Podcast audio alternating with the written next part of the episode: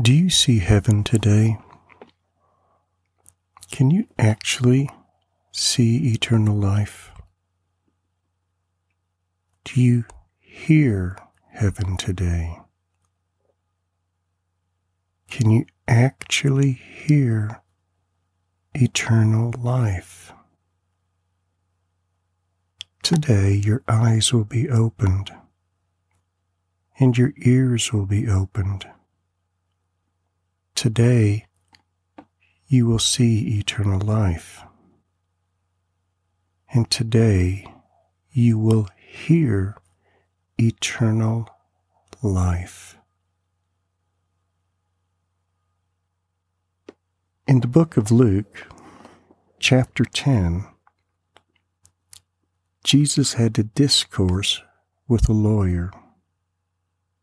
And it begins like this with verse 23. Turning to the disciples, he said privately, Blessed are the eyes which see the things that you see. For I say to you that many prophets and kings wished to see the things which you see, and did not see them and to hear the things which you hear, and did not hear them. And a lawyer stood up and put him to the test, saying, Teacher, what shall I do to inherit eternal life? And Jesus said to him, What is written in the law? How does it read to you? And he answered, you shall love the Lord your God with all your heart, with all your soul, with all your strength, with all your mind, and your neighbor as yourself. And Jesus said to him, You have answered correctly. Do this, and you will live. But wishing to justify himself, he said to Jesus, And who is my neighbor?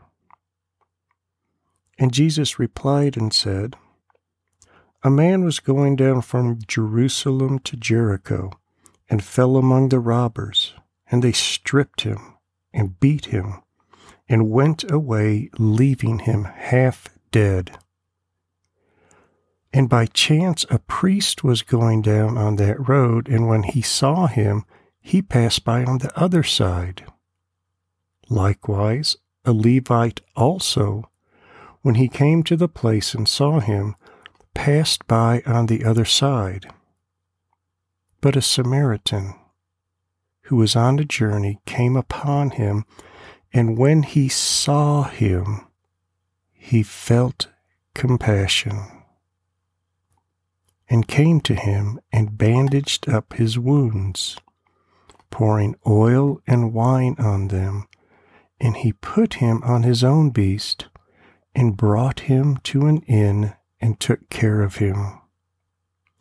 On the next day he took out two denarii, and gave them to the innkeeper, and said, Take care of him, and whatever more you spend, when I return, I will repay you.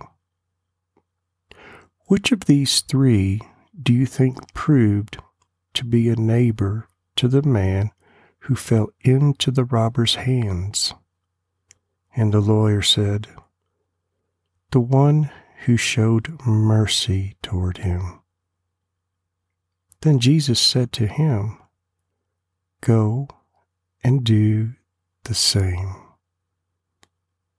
It's interesting when you look at verses 31 through 33, it says, And by chance a priest was going down on that road, and when he saw him, he passed by on the other side.